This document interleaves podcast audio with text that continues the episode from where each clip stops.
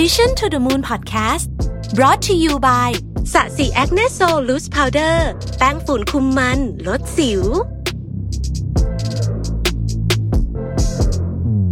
สวัสดีครับยินดีต้อนรับเข้าสู่ Mission to the Moon Podcast นะครับ คุณอยู่กับรวิศ หาญอุตสาหะครับ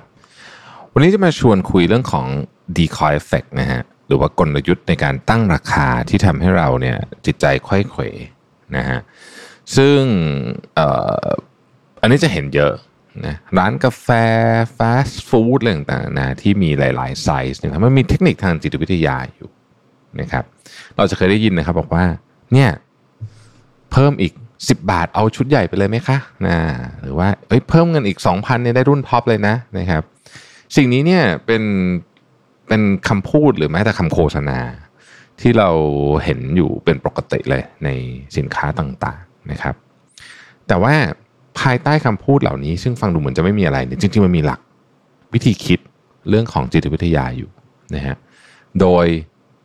การตั้งราคาอย่างมีกลยุทธ์เนี่ยนะครับ มีเป้าหมายที่ทำให้เราเนี่ยอยากซื้อสินค้าที่มีราคาแพงกว่า แล้วก็รู้สึกว่ามันคุ้มค่ามากกว่า ต้องมาพร้อมกันนะสองอย่างนี้นะฮะอย่างที่เราทราบกันดีว่าการตั้งราคาสินค้าเนี่ยเป็นหนึ่งในสิ่งที่ บรรดาแบรนด์ผู้ผลิตเนี่ยให้ความสำคัญมากๆนะฮะนี่เป็น process หนึ่งที่เราใช้เวลานานมากเลยนะการตั้งราคาสินค้า ต้องคิดละเอียดถี่ถ้วนมากๆมันมีมันมี factor เยอะมากนะครับซึ่งหนึ่งในเป้าหมายของการตั้งราคาสินค้าในเชิงการตลาดที่หลายแบรนด์ชอบใช้นะฮะก็คือการตั้งราคาที่ทำให้ลูกค้าเนี่ยซื้อสินค้าที่มีราคาแพงกว่า จ่ายเยอะกว่า ได้กำไรมากกว่า แต่ลูกค้ารู้สึกคุ้มกว่านะครับกลยุทธ์นี้เนี่ยทางการตลาดมีชื่อเรียกว่า decoy effect นะฮะ แล้วกลยุทธ์ decoy effect นี่มันคืออะไรนะครับ decoy effect เนี่ยเป็นปรากฏการณ์ที่เกิดขึ้นเมื่อลูกค้ามีความลังเล ในการตัดสินใจระหว่างตัวเลือกหลาย ๆ ตัวเลือกตั้งแต่ 2 ตัวเลือกขึ้นไปนะครับสิ่งที่แบรนด์จะทำเนี่ยก็คือจะสร้างตัวเลือกที่ 3 ขึ้นมา ซึ่งตัวเลือกที่3เนี่ยจะเข้าไปมีอิทธิพลต่อการตัดสินใจของลูกค้า และทำหน้าที่เป็น decoy อะนะเป็นตัวเป็นเป็นตัวหลอกนะครับ ให้ลูกค้าหันไปตัดสินใจซื้อตัวเลือกที่แบรนด์อยากขายมากที่สุดนะครับ ดานาเรลลี่เนี่ยครับนักจิตวิทยา แล้วก็นักเขียนนักเศรษฐศาสตร์พฤติกรรมชื่อดังนะฮะที่เขียนหนังสือเยอะมากหนังสือของอาจารย์แดนดีมากนะครับ ทุกเล่มผมแนะนำเลยใครที่ชอบอะไรประเภทนี้นะต้องไปอ่านให้ครบเลยเนี่ยได้สังเกตเห็นการใช้ decoy effect ในการตั้งราคาของ The Economist นะครับซึ่งเคสนี้เป็นเคสที่โด่งดังมากเล่าให้ฟังได้อยู่แล้วเพราะว่าเป็นเคสที่ตีพิมพ์ในหนังสือนะครับโดยตัวเลือกในการสมัครสมาชิกนี่เป็นแบบนี้นะฮะ ถ้าสมัครสมาชิกสำหรับอ่านบนเว็บไซต์อย่างเดียวนะฮะอ่านบนเว็บไซต์อย่างเดียวนะครับ คือ 59 เหรียญสมัครสมาชิกสำหรับฉบับที่เป็นหนังสืออย่างเดียว The Economist เป็น magazine ใช่ไหมเป็นกระดาษอะนะฮะราคา 125 เหรียญนะครับแต่ถ้าสมัครสมาชิกทั้งอ่านบนเว็บไซต์ และได้ฉบับที่ตีพิมพ์เป็น magazine ด้วยเนี่ยก็ราคา 125 เหรียญเหมือนกัน หลายคนอาจจะสงสัยว่า เอ๊ะ ตั้งราคาแบบนี้ ใครจะเอาตัวเลือกที่ 2 ผมทวนอีกทีนึงนะฮะ อันแรกคือเว็บไซต์อย่างเดียว 59 เหรียญ อันที่ 2 คือmagazine อย่างเดียว 125 เหรียญ อันที่ 3 คือเว็บไซต์บวก magazine 125 เหรียญนะครับ เป้าหมายจริงๆเนี่ยอันที่ 2 ตัวเลือกที่ 2 ที่เป็น magazine อย่างเดียว 125 เหรียญเนี่ยมันไม่ได้ถูกออกแบบมาให้ลูกค้าเลือกอยู่แล้ว แต่จริงๆแล้วเนี่ยสิ่งที่เขาต้องการเนี่ยคือตัวเลือกที่ 3 แดนเนี่ยเขาไปสำรวจในบรรดานักศึกษา MIT เนี่ยนะครับเขาพบว่าแผนการสมัครสมาชิกใดเนี่ยนะฮะที่นักศึกษาอยากสมัครมากที่สุด แน่นอนอันแรกที่ตอบคือ เอาว่าอันที่สองเนี่ยไม่มีใครสมัครเลย แต่แต่นะครับ นักศึกษาส่วนมากตัดสินใจจะเลือกตัวเลือกที่ 3 โดยคิดเป็นจำนวนสูงถึง 84%แล้วตัวเลือกที่ 1 ที่เป็นเว็บไซต์อย่างเดียวเนี่ยเหลือ 16%เท่านั้นเองอะ ทีนี้แล้วแล้วมันยังไงนะครับ แดนอาจารย์แดนก็ไปทดสอบบอกว่า ถ้าเข้าตัวเลือกที่สองออกไป ที่ไม่มีใครเลือกอยู่แล้วเนี่ยเอาออกไปเนี่ยนะฮะมันจะเกิดอะไรขึ้น ถ้าเอาตัวเลือกที่สองออกไปเนี่ยนะครับเราไปถามนักศึกษาอีกกลุ่มหนึ่งเนี่ยนะฮะก็จะเหลือตัวเลือก2ตัวเลือกใช่ไหมเว็บไซต์อย่างเดียว 59 เหรียญเว็บไซต์และฉบับตีพิมพ์ด้วย 125 เหรียญคราวนี้ปรากฏว่า 68%ของนักศึกษาเนี่ยเลือกตัวเลือกที่1นะฮะจาก 16%เมื่อกี้ แล้วก็เหลือแค่ 32%ที่เลือกตัวเลือกที่ 2 ที่แพงกว่า อันนี้ทำให้เห็นเลยว่าไอ้ช้อยที่ 2 ที่ถูกใส่เข้ามา แล้วมันไม่มีใครเลือกเลยก็ตามเนี่ยมันอาจจะไม่มีใครเลือกมันก็จริง แต่ช้อยที่สองเนี่ยเป็นตัวแปรที่สำคัญมาก ๆ ที่ทำให้คนเลือกที่จะซื้อของถูกหรือแพง ถ้ามีช้อยที่สองอยู่คือไอ้ช้อยที่มันดูไม่คุ้มเนี่ยนะฮะคนจะไปเลือกอันแพงในขณะที่ถ้าเป็นไม่มีช้อยที่สองเหลือแค่ช้อยที่ถูกกับแพงเดียวเนี่ยคนจะไปเลือกอันถูก และเป็นปริมาณที่แตกต่างกันอย่างมหาศาลก็ว่าได้ การที่ The Economist ตั้งตัวเลือกที่ 2 ขึ้นมาก็คือดีคอยนี่แหละนะครับทำให้ผู้อ่านจำนวนมากเนี่ยเลือกจะซื้อแผนสมัครสมาชิกในราคาที่แพงที่สุด ซึ่งแน่นอนส่งผลต่อยอดขายของ The Economist ที่เพิ่มขึ้น เขาบอกว่าเพิ่มขึ้นถึง 43%เลยทีเดียว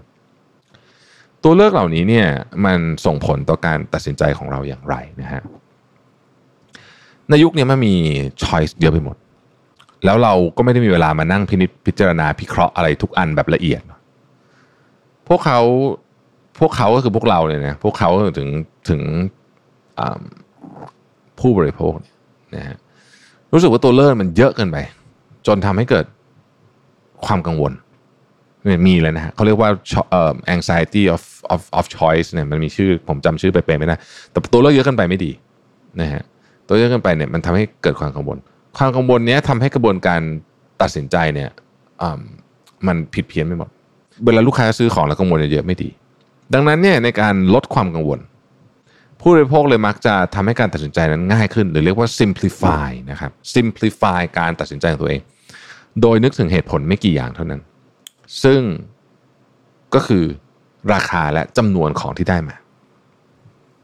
ทำให้แบรนด์ต่างๆเนี่ยพยายามควบคุมการเลือกของผู้บริโภคเนี่ยก็จะกำหนด สิ่งที่เรียกว่า decoy effect ขึ้นมานี่แหละ ที่ทำให้ผู้บริโภครู้สึกว่าพวกเขาได้ไตร่ตรองและใช้เหตุผลอย่างดีละและเลือกตัวนี้นะครับ แล้วก็ทำให้เขารู้สึกว่าแม้จะจ่ายแพงขึ้น แต่คุ้มกับราคาที่จ่ายนะ ด้วยเหตุผลเช่นนี้เนี่ยทำให้แบรนด์ต่างๆ หันมาให้ความสำคัญกับการตั้งราคาและสร้างตัวเลือกมากขึ้น เพื่อกระตุ้นและโน้มน้าวให้ผู้บริโภคเนี่ยเลือกซื้อสินค้าที่มีราคาแพงขึ้นมาหน่อยเท่านั้นเองนะครับ มีหลายอย่างที่ใช้วิธีการแบบนี้ถ้าไปดู วายในร้านในร้านอาหารก็เป็นแบบนี้เหมือนกัน คือจะมีโดยเฉพาะร้านที่ม่ได้มีวายเยอะเนี่ย จะมีตัวที่แบบแพงๆไปเลย ซึ่งเขาก็ไม่ได้กล่าวจะมีคนซื้อเยอะอยู่แล้ว แต่ตัวนั้นเนี่ยทำให้ตัวที่แพงน้อยกว่า แต่ไม่ใช่ตัวถูกสุดขายดีขึ้นนะฮะ Apple เนี่ยก็ก็ตั้งราคาแบบนี้เหมือนกันนะ Apple ก็ถ้าจะไปดูจริงก็ใช้ decoy effect เหมือนกันนะฮะยกตัวอย่างเอ่อ iPhone 11นะฮะ iPhone 11 เนี่ยที่อเมริกานะ อยู่ที่ 649 เหรียญนะครับ iPhone 11 Pro อยู่ที่ 999 เหรียญแล้วก็ 11 Pro Max เนี่ยอยู่ที่ 1,099 เหรียญถ้าดูจากราคาเราเนี่ยผมทวนอีกทีนะฮะ 11 อยู่ที่ 649 11 Pro 999 11 Pro Max 1,099 เหรียญถ้าดูจากราคาเนี่ยจะเห็นว่า iPhone 11 Pro เนี่ยทำหน้าที่เป็นดีคอยนะเพราะว่าลูกค้าเนี่ยถ้าสมมุติไม่ได้ติดเรื่องไซส์ของมันเนี่ยนะฮะจ่ายเพิ่ม เฮ้ยร้อยเหรียญเนี่ยได้รุ่น 11 Pro Max ซึ่งเป็นรุ่นท็อปแล้วก็มีอะไรดีกว่า พอสมควรนะนี่ก็เป็นอันหนึ่ง แต่หลายคนก็จะบอกว่าเอ๊ะแต่ว่าบางคนก็ซื้อ 11 Pro อยู่ดีหรือเปล่า อันนี้อันนี้ตัวตัวนี้เนี่ยมันเนื่องจากว่าไซส์ที่ใหญ่ขึ้นของมันเนี่ยไม่ได้เป็นผลดีสำหรับสำหรับทุกคนนะส่วนในกรณีของ iPhone เพราะว่าไซส์ที่ใหญ่ขึ้นของ iPhone เนี่ยบางคนก็ก็รู้สึกว่ามันจะลำบากกับชีวิต นะฮะในกรณีนี้อาจจะทำให้ decoy effect อาจจะไม่ได้ได้ผลเท่าที่ควรซึ่งซึ่งก็ต้องพิจารณาประเด็นนี้ด้วยว่าเออการที่มันไซส์ใหญ่ขึ้นเนี่ยมันไม่ได้หมายความว่าจะจะดีขึ้นเสมอไปแต่กับของพวกของกินหรืออะไรแบบนี้เนี่ยคนจะรู้สึกว่าเออไซส์ใหญ่ขึ้นก็ดีนะจะได้จะได้เยอะขึ้นนะครับนอกจากบางคนก็อาจจะรู้สึกว่าไม่อะฉันอยากได้ไซส์เล็กเพราะว่าฉันจะควบคุมน้ำหนักนะครับแต่กับพวกอย่างอ่าอย่างกรณีของ subscription ของ Economist เนี่ยก็ค่อนข้างชัดเจนว่าเออได้ทั้งสองอันก็ดีเหมือนกันนะ แล้วแต่มันก็จะมีคนบางคนที่แบบไม่อยากได้อยู่ดี เพราะว่าไม่รู้จะเอาหนังสือไปเก็บที่ไหนอะไรเงี้ยนะครับเพราะฉะนั้นมันก็ไม่ใช่ว่ามันจะเอฟเฟกต์ร้อยเปอร์เซ็นต์กับทุกคน แต่มันก็จะมีเหตุการณ์และกรณีที่เฉพาะเจาะจงด้วยนะฮะเพราะฉะนั้นเรื่องนี้เป็นจิตวิทยาในการซื้อของที่ที่ต้องพิจารณามากๆเลย เวลาคุณจะตั้งราคาสินค้านะครับเพราะมันเกี่ยวกันตัดสินใจเยอะมากในเคสของ The Economist เนี่ย